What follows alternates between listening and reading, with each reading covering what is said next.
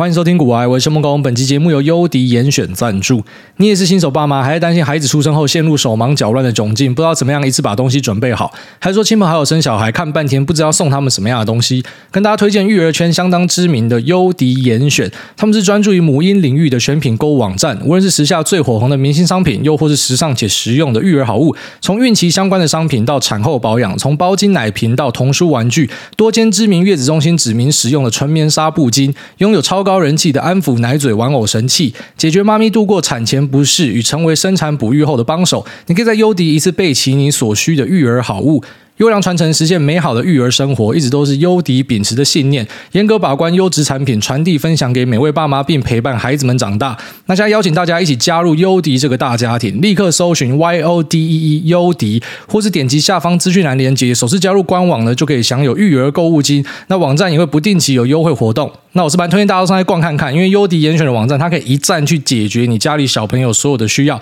那比较需要注意的地方呢，是地方生父生母很有可能上去逛一逛，就不小心手滑。带一堆东西回去，那我自己在蛮喜欢他们网站的设计，是非常的流畅，你可以很快的挑好你要的东西，然后一次寄达，非常的方便。那现在作为专属加码抽好礼，你只要在我们的脸书粉砖留言，就另外抽出育儿购物金五百块三名，在这边提供给所有需要的朋友们。好，那我们节目开始，先稍微跟大家宣导一下，现在外面诈骗真的是非常的猖狂。好，其实像这样的手法已经持续了大概两年左右，只是近期开始把脑筋动到我或者我的节目或者我的书上面。那借由我或者我的节目或者我的书的名声呢，然后去投一个广告。那接着呢，就在下面跟你讲说加入他的 LINE 群。好，这个全部都是诈骗，大家要小心。他们以前会用比较老牌的财经媒体人，或者说一些意见领袖，像什么国泰张喜啊，那财讯谢金河啊，或者像是 Andrew 陆陆行之、郭明奇啊。这种比较老牌的分析师，那用他们的名声去骗人，那只是现在开始会用比较年轻一点的，像是用我的，或是用其他人的粉砖，那或者说他们会跑到甚至跟财经没有相关的，什么台大叶教授下面那边留言说什么啊，投资我只看叶教授，然后跟后面他会 take 一个东西，然后叶教授就在下面回应说，干，你是不是留错地方了？我没有在讲投资，可是没差，那他就是用这种看起来很拙劣的方式，持续到各地去洗留言，那一定很好奇。你一定会跟我原来的想法，就是我们看到这样的东西，就干这个猴子一看到知道诈骗啊。哦，就是那些投广告的，可能我点进去，你的追踪只有两个、五个，那个代表你根本就是假的嘛。那再就是呃，这些留言的，就是你留的这么样的拙劣，然后你后面的那个连接哦，一般都是用四个字的嘛啊，什么什么选股高手哦，听名字就知道是低能儿嘛，就到底他妈谁会被骗？但是直到后来我看脸书有一个留言哦，就是当我聊到诈骗之后，有一个人留言，他真的是点醒了我，就是为什么这些诈骗会看起来这么样的拙劣？他说，如果你诈骗仔呢，你用比较包装好的方式去骗人的话，你可能会吸引到一些稍微有脑袋的人他也进来，但是你要从这些稍微有脑袋的人的手上骗钱是很困难的，所以对于诈骗集团来讲，这个是不符合成本跟时间效率的。因为我把你找进来，可是我要骗你的钱，我可能要花很多的时间，所以我干脆再怎么样，我在第一层第一层的滤网，我就放一个只有低能儿会上钩的东西。好，就如果说他在钓鱼的话，就是放一个他妈最烂的饵，就是那种最笨的鱼会被骗到那一种感觉，他就直接放一个最烂最烂的饵。那如果说你连这个东西你都会点进去的人呢，代表你就是活该被骗，因为你高几率对他们来说要转换钱就很容易，他要从你身上骗钱是非常容易的，所以你才会看到很多的这种诈骗连接或者说诈骗的邀约呢，它看起来是那一种，干，这是只有猴子会点的，因为他就是要骗猴子，因为只有猴子的身上才可以诈出这样的钱。那我这边就再一次再跟大家宣导一下，用什么样的方式去避免这些诈骗是最容易的哦。以前我有想过，就是啊，教你怎么样看它是假的啊，可能它的追踪数比较少啊，或者说它没有贴文啊。啊或者说他可能照片是很明显是盗用的啊，或者说什么什么，我也觉得这样太复杂了。我这样子要去救这些，就是我们刚刚讲的那种最蠢的鱼，或者最蠢的猴子。没有办法哦，救不起来，因为你跟他讲这个，他也听不懂，对他来说太复杂，他会被骗，就是因为他真的很低能。但是我们还是要救这些人，怎么样救呢？就是我教你一个最简单的，如果你连这都学不会，算了，你活该被骗，妈被骗死最好。好，这个方法呢，就是你千万不要把钱交给任何人，就这一句，千万不要把钱交给任何人。好，大家回去跟你家的长辈、跟你家的小孩，还是跟你的朋友，就讲这句话就好。那其他都是多讲，只要给供的，因为发现说跟笨蛋讲其他的东西，他们也不会，你就讲这一句就好了。那这个呢，包含但不限于与自己的家人。朋友，或者说网络上那些诈骗，甚至连家人朋友，你都不要把钱交到人家手上。你只要这样的基本原则，你一辈子都不会被骗。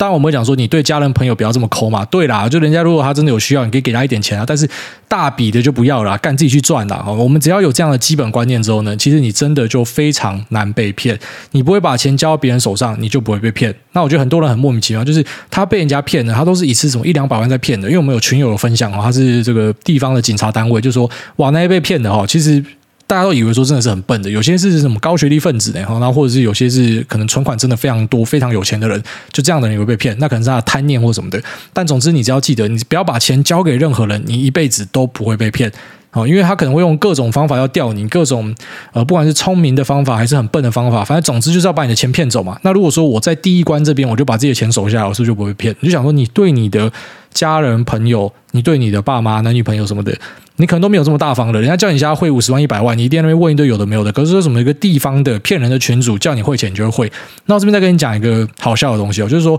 我看到这些诈骗，但我想进去了解看看他们是怎么样骗的嘛。啊，就是我总是要知道你是怎么样骗的啊，我自己也很好奇啊。我就加进去这种群组好几次过，那我进去之后，我真的是深深的觉得会被骗的是天赋异禀啊！如果说我们可以在台湾办一个他妈蠢蛋比赛的话，这些人一定会上榜，因为你进去，你第一个看到的画面是这样，他的那个群组名称就已经用一些很 low 的。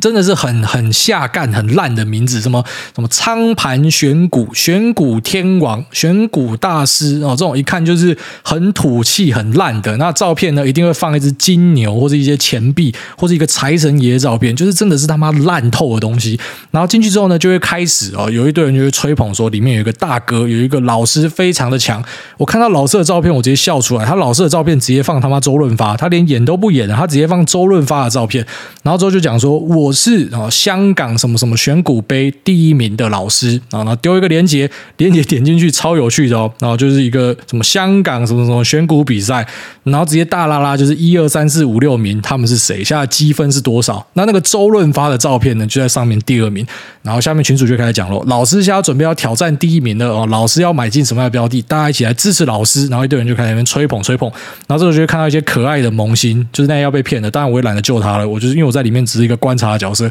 你就看到有些人就真的在问说：“哎，那请问明天要买什么？那个要干就是白痴，这个就是上钩了。就是你怎么会被这样子的东西骗？其实我觉得你会被这样的东西骗，你不只是对不起你自己和你的钱，你还对不起你爸妈生了一个脑袋给你，就你被这样子的东西骗。那再呢，它里面的这个导流的诈骗方式是这样一种呢，就是会开始叫你去买一些股票，然后那一般会叫你去开复委托买香港的港股，那他就叫你去买一些仙股，就是那些鸡蛋水饺股啊，然后那种极便宜的没有成交量的东西。那等到大家买上去之后呢，一次到货把你割爆，然后群主就不见了。然后这个是一种。那另外一种骗人的方式呢，是他会叫你说去观察，哦，老师买什么样的东西。那老师他。他很鸡巴的一点就是，他不是只报港股，他也会报台股跟美股，反正他就一次报一篮子股票给你，然后之后呢有上涨，他就会说是他们买上去的，然后就丢一些大家一看就知道是 follow job 的东西给你，而且是非常拙劣的啊！你看这是我们抬上去有什么的，那弄久之后呢，他开始会私讯问你说，还是说干脆不要这么累，让老师帮你操盘。然后就叫你汇款给他，那有些人就真的汇款了，一被骗呢就是什么什么一百万两百万，这是我们群友这警察单位分享的，我听到我也觉得他妈超傻眼的，所以这么拙劣的方式还真的可以骗到人，难怪台湾是他妈诈骗王国，因为其实老实讲，就是有一个行没有市是没有用的，哦，有有诈骗这一行就是要有这个市场，市场呢就是因为这他妈很多人低能的，那我已经把诈骗反诈骗这件事情浓缩到。不要把钱交给任何人，千万不要把钱交给任何一个人。你只要可以做到这点，你就不会被骗了啊！但是如果说我讲完这样的东西，还是有人要被骗的话，我觉得以后也不要私讯我什么的，因为我开始看到有些会私讯我啊，他不只是可能今天看到有人用我的名义骗人，用别人名义骗的，他也会问我说这个是真的是假的，我都很想直接回答说，你觉得是真的吗？你觉得是真的话，我我想要封锁你。我觉得你不要跟别人说你有听我的节目，因为我觉得我会被你摆低，我觉得这个很很丢脸哦，真的很丢脸。所以不要再去犯这样的错了，好不好？钱很难赚，就大家真的要把自己的钱收好。好，那我们现在跟大家聊一下特斯拉的财报数字啊，我觉得这是一个非常优秀的财报，在 Guidance 的部分其实也是很好哦。那它比较值得一提的，它是少数在开完财报之后还会上涨的公司。你要知道，其实现在开出很不错财报的公司还是有，像是美光，我觉得它那个成绩就很不错。那像是 ASML 成绩就很好哦，TSM 成绩很好。那台湾的哦瑞昱成绩很好，那联发科下个礼拜会开，我们看怎么样。反正其实还是有很多很好的公司，有不好的，有好的。在二零二二年开始出现一个分歧，但是看起来股价就是通杀。那特斯拉呢？它比较可惜的地方是，它开出来股价是大涨十趴，可是诶最后面收敛到三趴。那之后的几天，我们看到纳斯达克的表现其实都非常不好，所以股价好像相当程度受到压抑，有点类似我们讲那种覆巢之下无完卵啊，就是它市况的表现不好，所以你可能啊成绩开得好的哦有小涨，你已经算很不错了。你要知道台积电开出来是直接大跌哦，那它的财报不好吗？它的展望不好吗？没有哦，财报是好的，展望是好的，可就照样就杀，所以可能就是一个市场非常不好的一个现象。那特斯拉的几个关键数字，稍微跟大家带一下，这是你自己去看就好，这很快。那我们稍微念过去就好。反正它的营收呢，一两一尔是八十一趴，那调整后的净利呢是二五五趴，那汽车的毛利呢在三十二、三十三趴左右。那扣掉它的 credit 哦，就是它可能这个呃卖碳权的部分呢，那是超过了三十趴。这什么意思？就是说它卖车的部分就有三十趴的毛利。那毛利这个数字对于一般来讲可能比较陌生一点，我就稍微跟大家说明一下。那毛利率越高，一般代表你的产品的竞争力是越强。因为如果在同一个领域里面，那你的毛利可以高，代表你的价格、你的售价可能是定的比较高哦。因为可能大家都是用差不多的东西吧，哦，这个车子要用到的零件什么可能都差不多。为什么你的毛利特别高？为什么你可以卖特别贵？因为你有你不可取代之处。当然，另外一个部分也代表说你在成本的管理可能是更好的哦，所以导致说，因为你的成本可以压得更低，那你售价可能跟别人一样，或甚至比别人高，那个毛利的空间就这样拉出来了。那比较有对象呢，像丰田，丰田是一个非常成熟的车厂，在供应链的管理上也做得很好的一个非常 fine tune 的公司。那这家公司它的毛利率大概是十几帕左右，所以一般的车商 OEM 呢，我们只要看到它毛利率有十几趴，我们觉得这是一个很不错的车厂。那特斯拉是达到三十几趴，那三十几趴扣掉这个碳权的部分，还是有三十趴，所以是很吓人的一个毛利数字。那什么特斯拉可以有这样的毛利率？我觉得我们可以把它拆开来，稍微跟大家讨论一下。好，首先就是想从售价端这边去讨论，因为你知道现在是一个。万物齐涨的时代，原物料的价格上升的非常可怕，金属的价格，车子会用到像什么铝啊、不锈钢啊，或者说电池阴极啊，阴极的材料比较贵，那阴极的材料里面上升比较大的可能就是镍，或者说什么磷酸铁锂哦，锂这个金属呢，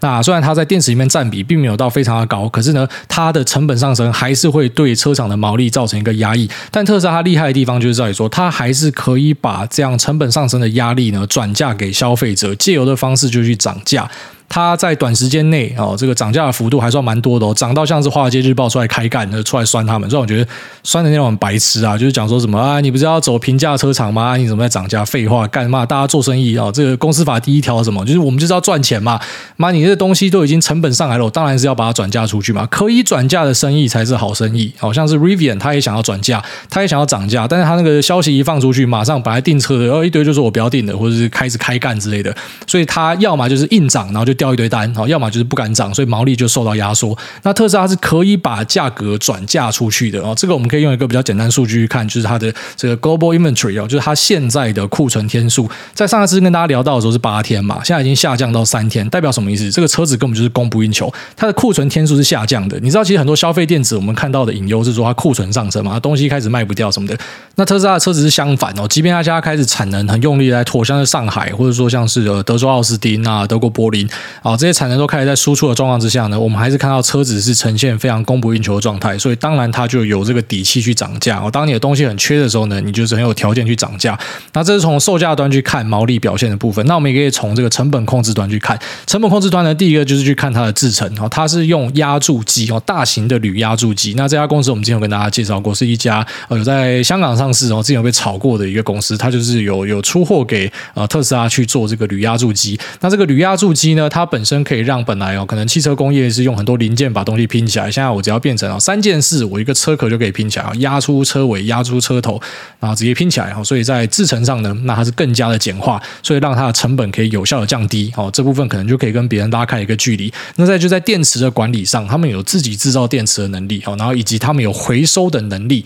哦。之前大家在问说，哎，这个锂电池这么多，那以后回收是哪家公司有利多？其实特斯拉本身就有涵盖到回收这一块。那目前回收的量也是大大幅的在增加中。哦，像这些。都可以有效的去帮他调节他呃在制车上的一个成本，所以他可以把成本压到更低，好，成本压到更低，那售价拉到更高，但毛利率的表现可能就会呈现的是更好的一个状况。那再来呢，特斯拉未来可能还会自己介入挖矿的生意。然后今天讲的挖矿不是讲说用 CPU、GPU 或是各种矿卡去挖呃什么以太或是比特币啊，我们讲挖矿是真正的跑去挖这些金属的矿石，它在制车的流程之中会用到的这些矿啊，他如果去掌握这些矿的话呢，还是有机会再去把它毛利率更加的往上冲哦，这是它很可怕的地方。那跟其他车厂不一样的东西，除了这些东西之外哦，就是它还有一点还蛮神奇的，就是说它并没有去投广告。你知道，其实有很多车商都在投广告，像是在 Super Bowl 的时候，这个美国传统车厂就投广告嘛。那本来是要打击特斯拉，就没有想到让更多人去搜寻特斯拉，这可能是他们没有想到的。特斯拉的那个搜寻量在那一天爆表，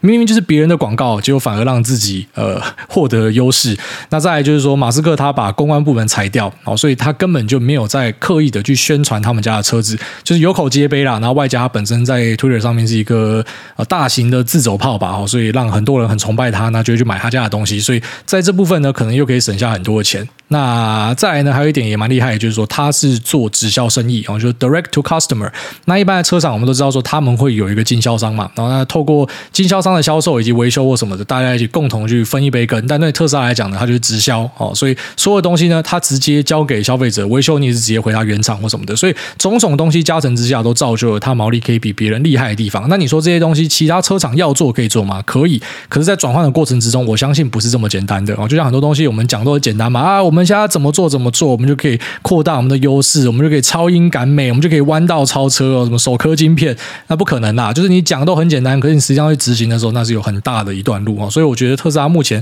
它的优势啊，在其他的传统车厂呃要去追赶的一个前提之下呢，就是你可以期待可以保持还蛮长的一段时间。我不觉得可以在很快，然后让别人可以去追上它目前所有的一个优势。那我们同时也来看一下目前 ARK 对特斯拉喊出的新的目标价。你知道，其实我们在二零二零、二零二一呃聊到特斯拉的时候呢，啊那时候 ARK 喊的目标价，我们觉得干呆在喊的什么数字太扯了吧？怎么可能达到？但你要知道，特斯拉是经历过一拆五啦，好，所以它股价是一千块，代表说现在拆股前是五千块。如果说你回听那时候节目，应该觉得就是就很扯，就是那时候我们都觉得怎么可能会像是 ARK 喊的那种几千块的数字，那个太难达到了吧？就没有想到，哎，现在竟然已经达到他喊的那个数字了。那现在更新新的数字呢，就是 Bear Case 是两千九，好，那一般的 Case 呢是四千六，那如果是 Bull Case 呢是五千八，哦，就是说在比较熊市、比较不看好状况之下，他认为是在二零二六可以到两千九百块。那在最好的状况呢是五千八，在一般状况呢是四千六。所以距离现在的价格，如果我们用一般状况来看呢，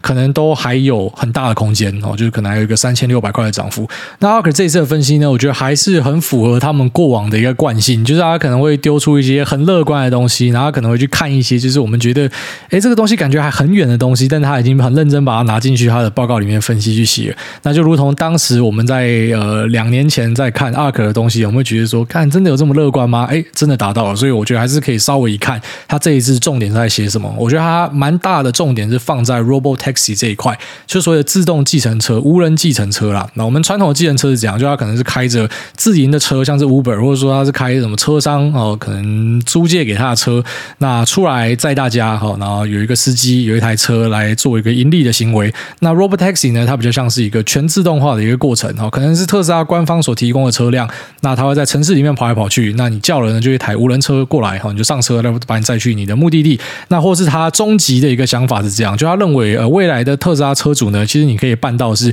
在你没有用到车子的时候，车子还是会帮你赚钱，因为在他推算之下，一般人用车的时间是你持有车子的可能只有一两成以下。就是你大多数的时候，你车子是摆在那嘛？你上班的时候你开去，那你车子就摆在那嘛？啊，你回家你睡觉的时候，你车子就摆在那嘛？那你有没有想过这件事情其实是有点浪费的？就是你买一台车，那你知道车子一落地就开始折旧，那实际上你开的时间点是很短的。哦，可能大多数人真的都不会想这个东西，但是马斯克他就会想这件事。他说：“那如果你的车子在你停下来之后，在你上班的时候，在你睡觉的时候可以出去赚钱，那可能是一个很酷的事情。听起来很科幻啊，但他们确实有在往这个方向去做。就是说，如果今天真的可以做到，就像说 Level Five 的一个自驾的话。”那你车子是比人还安全啊？本身它的判断上就是比你还厉害，那是不是真的就可以办到？我根本就不需要任何的司机，司机还可能会抢你，会雷你，或者是他会睡着或什么的。但是机器人他可能犯错的机会是比你还来得低的话呢？那这时候交给机器人去做事，是不是就让大家感到很安心？那你车子在你闲置的时候，它本身就可以出去赚钱，所以这是一个很大的一个经济模式。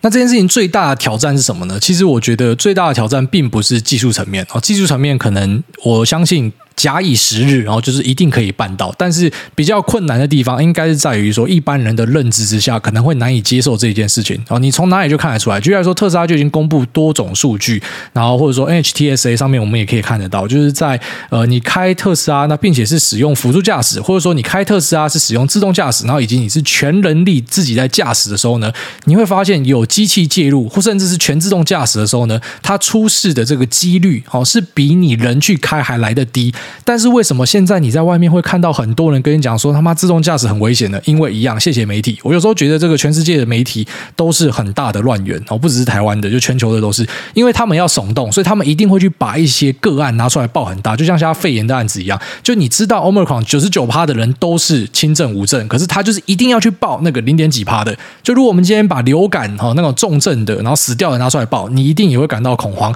他们真的要让大家恐慌，他一定可以找到一些东西去让你恐慌。就他去报说啊，这个人是开自驾，然后说他出车祸，可是他忽略了，哎，开自驾的人这么多，为什么你就只报这一个？那或者说呢，人力驾驶每天撞死的人这么多，为什么你不会拿出来像特斯拉一样，然后放大哦，这个牌子是特斯拉的，又是开特斯拉自驾死掉的，好，那就一直去放大去报这样的东西，而且百姓都很吃这一套。像如果说你有去看一些新闻讨论区下面，每次讲到特斯拉自驾出车祸，干超多人会高潮，那真的是一个引起高潮的点。你就看到一大堆就在下面开始讲说，你看吧，自驾就是烂哦，买特斯拉的人就是烂，然后开始喷，但是他们根本就不会去管说数据到底是怎么样。所以有时候跟这些人生活在一起，你会觉得还蛮痛苦一点，就是你会知道，在世界上很多人是。他没有在管你所谓的数据是怎么样，他没有在管你统计是怎么样，对他们来说，感受是最重要的。所以我觉得可怕，我觉得坏，那它就是一个坏东西。所以我认为，在接下来的几年，我们可能会看到更多这样子的辩论，就是会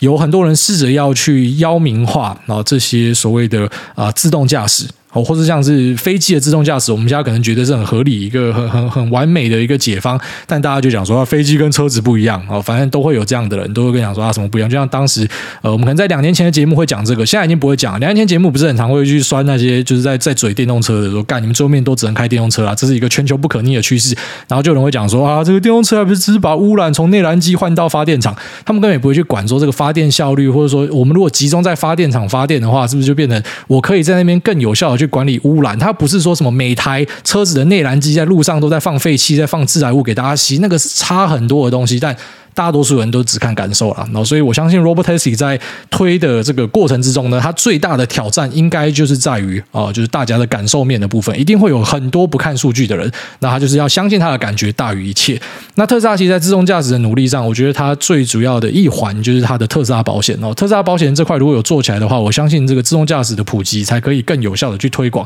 不然现在有时候你出车祸，你知道其实有些车主也是呃，这也是美红干的那一种，就他他明明是自己撞的，可他就赖给自动驾驾驶，然后最后面去调你的数据，就发现说你根本就没有开自动驾驶，你是自己在在开雷。好像中国那边的车主在出了车祸之后呢，他们事后去检查他的那个车用电脑里面，就发现说跟他声称的不一样。反正大家就怪给电脑，因为你知道一台电脑在那，你就怪给电脑，但实际上是你自己开雷。所以可能在保险的这个制度引进之下之后呢，那他可能也呃更有这个底气，然后去啊，就像说现在在各国他没有去申请他自己是 Level Three，并不是说他没有那个能力达到其他车厂声称的 Level Three，而是我觉得他要去规避掉一些责任我觉得在这个初期的发展，他可能不希望说有人开雷，然后导致他们受到很大的打击。所以等到说保险的这个机制出来之后，而且他这个保险呢是按照你每个人的开车习惯去给你算出不一样的保费。那个危险驾驶的保费可能就是更高。哦那在这样子有一个可以规则，那并且是类似是把这个风险转嫁出去的状况之下呢，那他可能才会哦，就是很认真的去把这个自驾推给大家。所以我觉得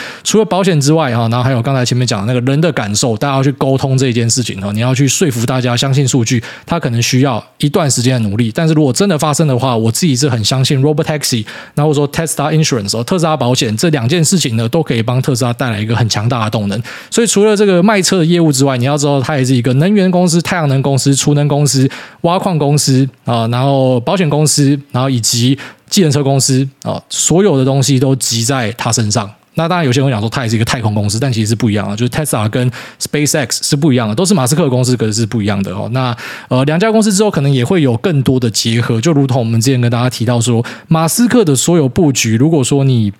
然后站在一个纵观哈比较高的角度去看，你会发现说，这家伙在做的事情就是把人类移到太空。一言以蔽之就是这样，因为它有一个火箭技术，它有一个火箭回收技术，然后在这个这个火星上呢，你总不可能就在那边挖石油吧？所以你可以使用太阳能，然后就他们有太阳能，然后以及储能的功能，然后再搭上它的电动车。在火星上面可以开电动车，然后以及还有 Boring Company 啊，挖隧道什么的，所有东西组合在一起，你就发现说，这个就是一个火星的殖民 Mega Pack 啊，他已经把整个布局都做好了。好，虽然我讲这个的时候，可能大家会觉得说，干那个臭马粉或什么，但我觉得马斯克他很有趣的一点就是说，他至少真的帮很多人在股票里面赚钱了，包括我自己啊，我我认真讲啊，就如果说在过去的三年我没有持有特斯拉的话，我的绩效可能就是跟大盘差不多。就这样而已啊！但是因为有持有到特斯拉，有持有到老黄，你知道，其实，在主动选股上面啊，近期大家可能很有感觉，就是你会发现说，呃，在市场不好的时候，哦，就大多数的东西好像都跌得比大盘更凶，所以你你在这样的状况之下，你要赢大盘是很难的。那其实你拉长期来看，就是有一个数据是这样告诉你，就是说，其实啊，大盘的表现都是由少数几只个股在主宰。那可能这时候是 A 群哦，这些股票在 carry 大家。那可能几年之后换 B 群，然后 A 群就不行了，然后之后换 C 群，就是会有几个很强势的东西。如果说你没有抓到这些很强势的东西，你未必要全部抓到，你可能只要抓到其中几个，你的绩效就会大幅改善。但如果说你没有抓到的话，其实要打赢大盘是很困难的。我相信在最近的行情，大家应该是。哦，就感受到这样的事情，就是说这些公司并不是坏公司，可是诶，它的这个 year to day 的表现就是输给了它对照的一个 benchmark 哦，可能让很多人感受到很大的一个挑战。但如同我们之前跟大家讲到的，就是说有些趋势是不会改变的，我们不可以说看涨说涨，看跌说跌啊。你看到特斯拉显示出来的库存天数是啊下降的嘛？好，然后其他的车商呃，就我目前所知是通路在第三季还会涨价，好，恭喜大家，就是车子还会越来越贵，因为车子就是不够。你现在要买车，你就是要等很长的交期，所以车子的库存是低的。就是说，如如果你现在真的很担心市场关于库存过高很危险的这个论述的话，那你避开 PC、NB 啊，然后或者说你避开一些啊显示卡哦这些你觉得相对危险的东西，但你还是有东西可以看，就是可能车用或者说 HPC。但你也注意到车用跟 HPC 的股价表现其实也没那么好啊。就是我们知道车用超级旺，我们知道五大 IDM 他们的业绩超级旺，我们知道像是 MCHP 在涨价，然后并且。啊，就是客户呢，还是要一直跟他追急单，要跟他下单，可是他的股价表现就是不太好。我们知道 STM 很好，它就是不好。我们知道特斯拉，哎，开出来成绩很好，可是它就是还没有去突破它的新高。所以现在真的是一个比较逆风的行情呐。哦，就是你在现在要做得好的人，真的是很困难。可能就是像我们前面几集跟大家讲到，就是如果说你是使用 long short 策略，那你相当程度有保护到，甚至还有机会赚一点钱。但除此之外，你不管是用什么样的策略，不管你是用 option 策略，还是你是用啊、什么分散投资啊，怎么分批投入啊，在近期其实应该都是属于相对难受。只要你手上没有握有空单，都是不好受的。好，但你要因为这样子就开始要在手上塞空单吗？这个你可以试看看啊。我觉得各种的投资配置或是各种策略，你本身都可以试看看。但是，呃，像是塞空单的这个策略，你在过去两年做，我就觉得好奇怪，为什么要塞空单？就只会涨啊。可是你遇到现在这种行情，哎，这个东西又可以用了，所以就符合我们之前跟大家讲的那个逻辑啊，就是方法很多种，那它可能都有它适合的地方。那并不是说你一定要样样精通，你还是可以就是我专心做好一件事情，我只会做多没关系，我就是专心做多。那只是在这样一个比较逆风的行情啊，时不时指数又又突然又往下创低又什么的，那我就做好资金的管理。那所谓资金的管理呢，就是我第一个我不要乱开杠杆嘛，我不要乱开杠杆，我就不会被断头嘛，我就不会说被强迫在低点要把所有的部位平掉嘛。那第二个就是我还是要对于未来的市场是要有信心嘛，不然你投资股票市场干嘛？任何可以买低的，像你现在回头去看那个什么二零二零三月啊，二零一八年，或者说呃，可能你现在遇到的 FMS 的调查里面，现在是啊、呃，甚至是比金融海啸在一些数据上呢是更悲观的，就大家对于市场真的非常悲观，你就知道说那些所谓的少年股神、地方妈妈，他们真的都是敢在你不敢做的时候去做这件事情。那虽然这个行情已经持续了好一段时间，就有些人已经买到，甚至开始怀疑，就觉得哎，我已经买够低了，为什么它可以更低？但没有办法，好像我们遇到这样的东西，我们也觉得对自己来说是一个很大的挑战，但是算习惯的啦。哦至少以我自己来讲，我觉得还蛮习惯这样的事情，就是我不太会因为说呃市场不好，然后就吃不好或者睡不好或什么的。我觉得那是一个经验呐。那如果说你进市场一段时间，应该可以慢慢理解这件事情。但如果说呃你是刚进来的很痛苦，那我只能讲这个也是没办法的事情哦。就可能你运气比较不好，有些人进来就是他买了股票，股票只会涨。好，那有些人进来就是他买了股票，跟股票只会跌。但我自己一向是倾向于去认知说，无论无论如何都是要想办法生存下去，都要活下来。好，因为你如果说你待的时间越长，你一定会看过各式各样的东西，你一定会看过各种多空循环。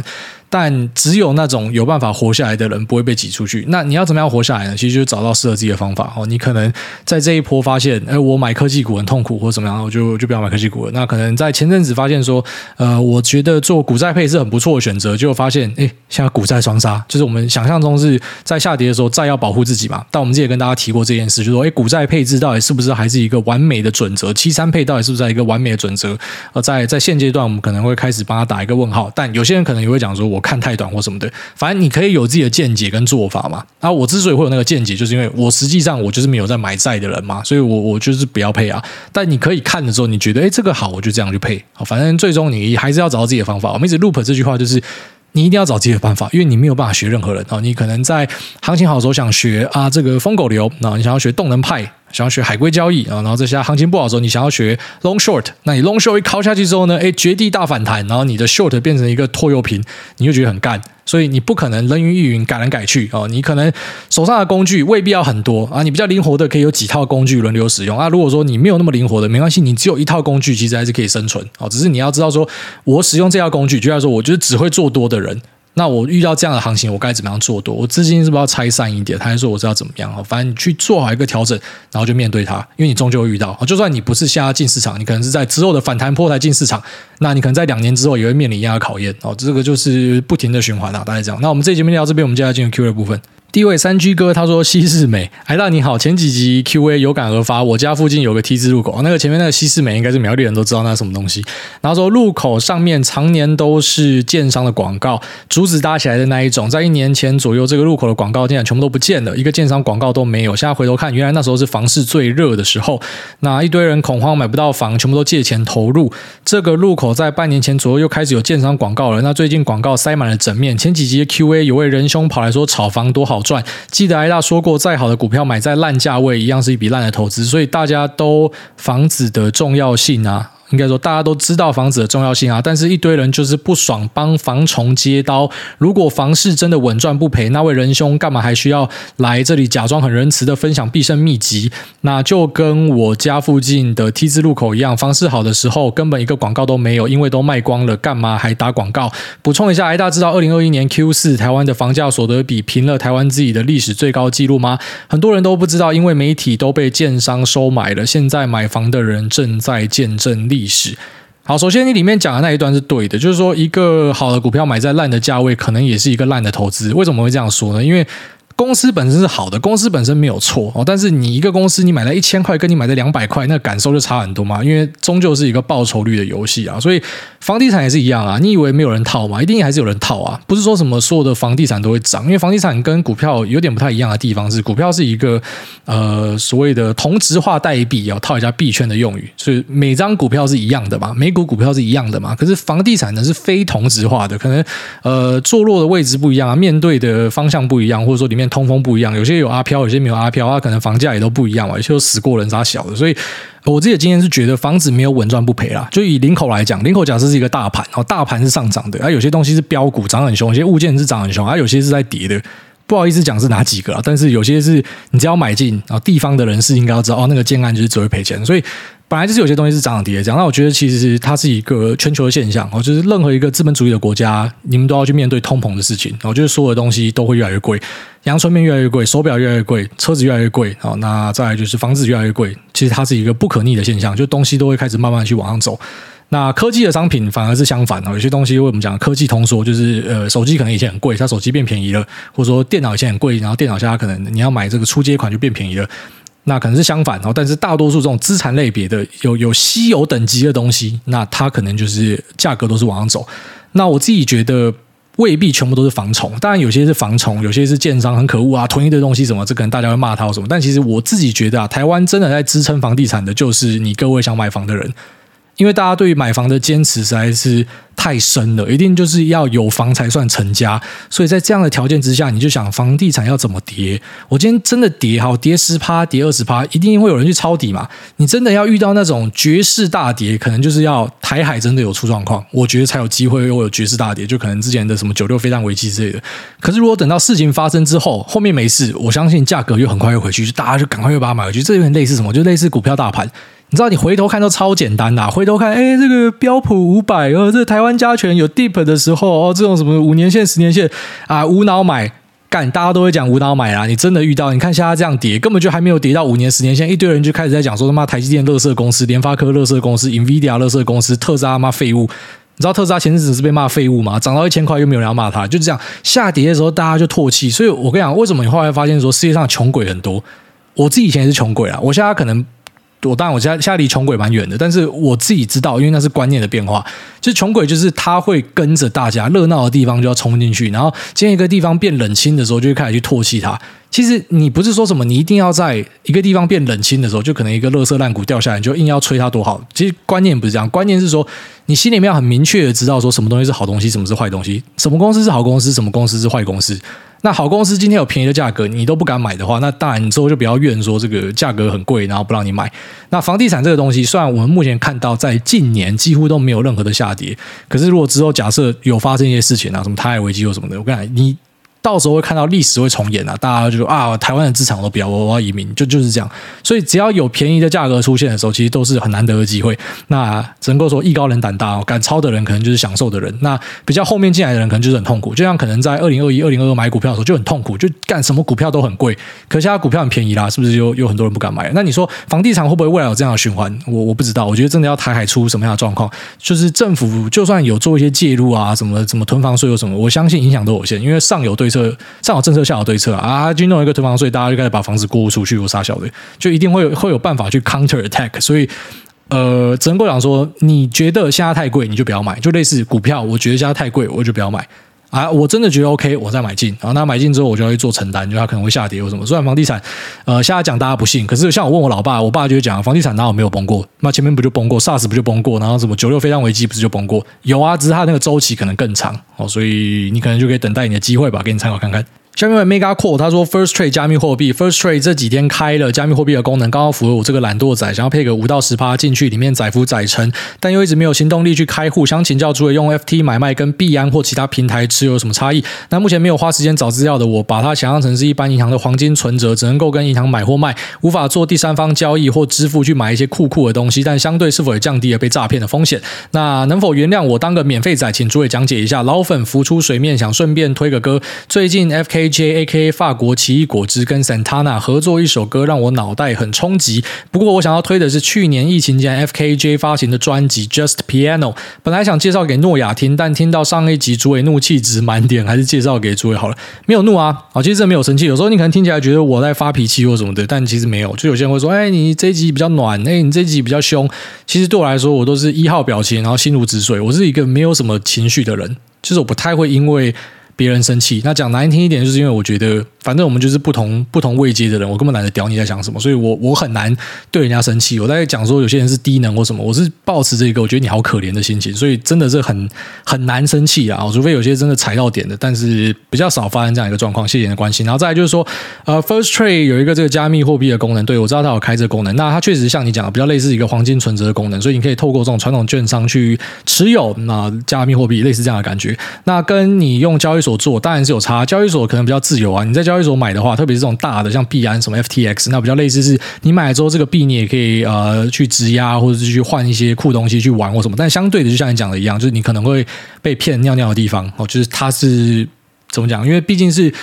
去中心化的地方，虽然交易所我们认真讲啊，它还是有很中心化的颜色在哦，但是在去中心化的世界、币圈的世界里面，就知道所有东西都要自己管好，就是你可能最后面要求助是更难求助的哈。那如果你透过呃券商的功能去持有的话，可能对于相对的。呃，没有那么熟悉的人来说，他们可能比较好入门。我觉得是这样的一个感觉。那用 First Trade 持有可不可以？我们有朋友是这样做，所以应该是还 OK。下面 Weber Home 他说希望宝宝早点睡的新手爸，哎大你好，听闻古癌这个节目很催眠，我试着在我十个月大的女儿面前听节目，结果比摇篮曲还有用，立马滚一滚睡着，真不愧是五星节目，内容丰富又可以哄睡小孩，强力推荐。有没有考虑出一个古癌说故事，说不定可以意外的造福一堆爸妈。那最后祝全家平安，诺亚每天都可以睡过夜，Lisa 不会被。拉头发，梦工大 GG 三十公分，好，谢谢这个 Weber Home。那讲故事可不可以？如果有人要帮我写剧本，要让我念的话，这很简单啊，当然可以做啊。只是我觉得讲故事频道很难的地方，就是你要怎么样去念人家故事，又不会触犯著作权法吧？我觉得那是比较困难的，可能要有要有专业的人帮你输出故事之类。我现在身边没有这样的人。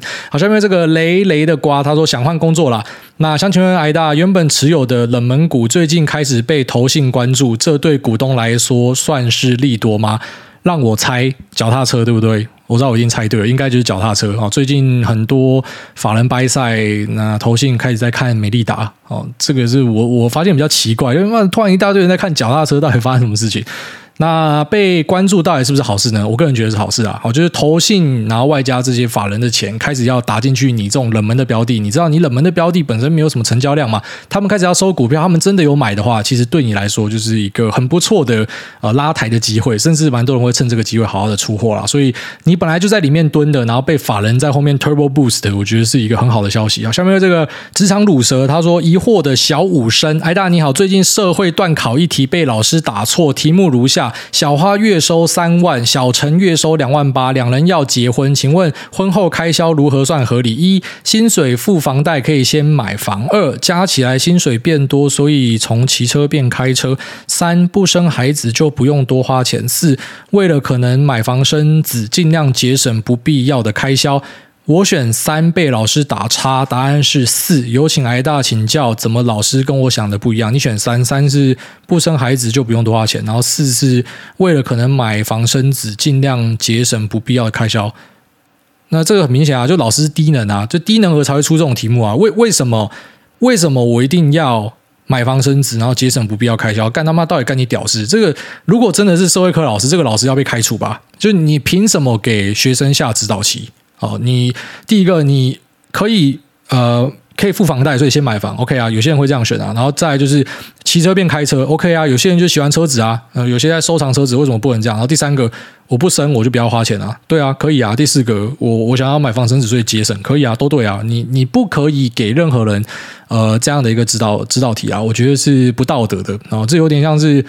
Pink Floyd 那一首，We don't need no education, we don't need no thoughts control，就是很多的教育，就是试着要去把每个人变成机器人，变成架上的另外一个巴斯光年。干妈的，你你不要这样去残害人家幼苗。下面为这个 Curry Pig，他说选我选我。哎，大家您好，最近在 IG 看到您瘦了很多，请问是有去成吉思汗偷练吗？还是有什么减肥秘诀可以分享一下？那另外我的女女友彭于于这礼拜。四月二十四号生日，可以请艾大在这边祝他生日快乐吗？谢谢艾大，祝艾大全家身体健康，发大财。四月二十四号就明天嘛，哎，睡哦。那明天祝这个彭玉玉哦，你的男朋友咖喱猪，他想要祝你生日快乐，也祝你们两个百年好合，一切平安哦。那前面讲说有什么样的减肥秘诀，其实。我会变瘦跟去欧洲有关，因为我在欧洲回来之后，其实就没有上传什么样的照片嘛。然后最近可能才有一些照片啊，有朋友 take 我限动啊什么的，所以看起来变瘦。我每次去欧洲都会变瘦，因为饮食习惯的问题啊，在那边吃的东西其实真的就很简单，就是什么面包、橄榄油，然后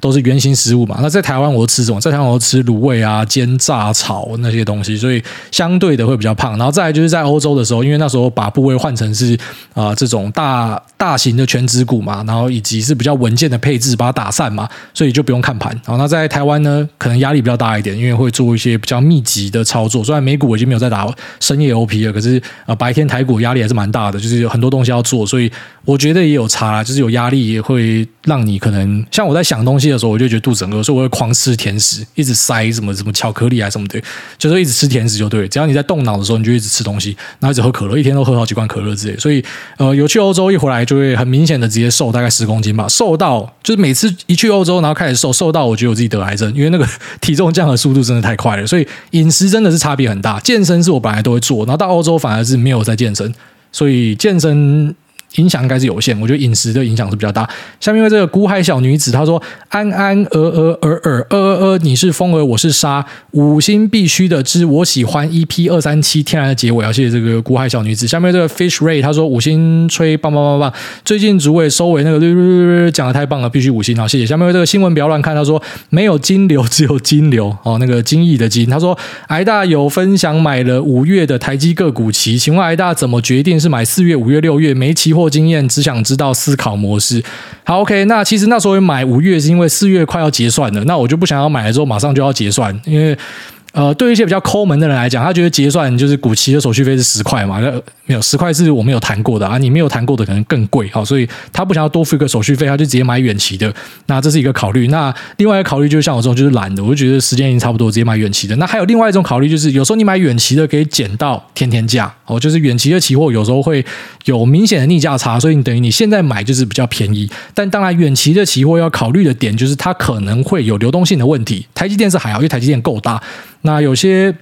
那，本身它股期量比较少的，你去买远期的话，哦。如果你今天紧急要出货的话，你会遇到流动性问题，所以尽量还是以近月的期货为主啦。那台积电这个就是我持续有在买啊，我想要放到这个呃一两年后来看看。好，虽然我觉得不会真的到一两年啊，我相信年底就会反应完了就立一个 flag。下面为这个 Peco 一零四二他说：“诸位请开脚。”那这些智障政客、智障媒体跟智障人民挂号无误，真的很烦。现在根本就已经做了违法的事情，还一堆人护航。CDC 自己没有准备好，还要求人民马上。让配合他们乱搞，还一天到晚威胁要开罚。更好笑的是，一堆没有法治观念的损子，还真的被唬得一愣一愣的。最简单的观念，你开罚法源依据是什么？要不要拿出来？整天发布特别命令，要不干脆颁布什么疫情戡乱时期临时条款？但你他妈我看也没写好啦。祝台湾这些白痴早日确诊。那因为依台湾人的尿性，肯定确诊后就会换脑袋，生怕别人歧视限制自己。也祝挨大跟各位理性听众一切顺利。如果有念到的话，第一次留言，不是你讲很对啊？我觉得其实 CDC 在做的有些东西根本就是空白的法律授权啊，就是他想要干嘛就干嘛，欸，我觉得超扯的，就是他凭什么限制我们的人身自由？我觉得很扯的一件事，就是像我们那时候从国外回来，那你知道本来要怎样吗？他说我跟我儿子是确诊嘛，然后我老婆是没有。好，但理论上我们就是一家人啊，所以我们那时候的要求是我们一起关。他们说不行，好，要把我跟我儿子拉去，甚至我儿子要额外关。我说那他妈的谁要照顾我儿子？他们说我们会再想办法。我说干这个是共匪的行为，你你知道中国就是把什么小孩全部关一起干，这这什么社会啊？我那时候听到这件事超扯，但是我觉得台湾好的一点就是我们是可以沟通的。我老婆那时候是直接压起来，我好像没有在节目讲过这段。我老婆直接压起来开干，她的意思讲说，反正我就是要跟我儿子走，你们要搞到上新闻或什么，根本没有在屌你，或是我现在直接买机票，我老婆就开始哭嘛，就说我直接买机票我回去，我不要留你台湾可以吧？我们不要留在台湾可以吧？然后反正就是这样的抗议之下，然后最后面就让我们可以全家一起进去。然后全家一起进去之后呢，我觉得不是像你讲的说没有准备好了，我觉得比较像是矫枉过正啊。哦，就是在很多事情的处理上，像那时候把我们关进医院，哎，你知道我们开那个警铃冲进去医院里的，就是有有有这个救护车好几台这样开进去。那进去之后呢，这个医生护士全部都超怕我们，好像我们是绝症一样。我们三个就在那边吃零食，我儿子在那边爬来爬去，我老婆在那边滑手机。我们三个就没事情，我们想要回家，你不让我回家，把我关在这。我说奇怪，我们回家我们又不会乱跑，我们又不会去哪，为什么不让我们回家？我们就没有事情，为什么要那边占你的病房？为什么要占你的什么负压病房什么？我就觉得干是超莫名其妙，但没有办法，他们就交往过程，就要这样做。所以很多东西确实是没有。用一个我觉得符合比例原则的方式去做，但是我也不会想要去太纠结怪这件事情，因为台湾人可能整体来说对这件事就是认知不够深。简单来讲，就是去年你会很骄傲说全世界怎么跟得上台湾，那今年就是其实是台湾没有跟上全世界。你可能会讲说啊，那是因为他们的疫情已经放推了，所以他们才可以提早过原本的生活嘛？就当然你要怎么样解释都可以，可是在我看来，就是觉得，就很多台湾人还是把这个当绝症啊，他会觉得说啊，好像得了你就是死定了什么的。那你你看那些什么英国的王子跟他老婆，还有那个他儿子什么跑去看足球赛没戴口罩，那个 Ed Sheeran 跟贝克汉坐旁边没戴口罩，NBA 在打，然后或者说我们去看到什么他们在颁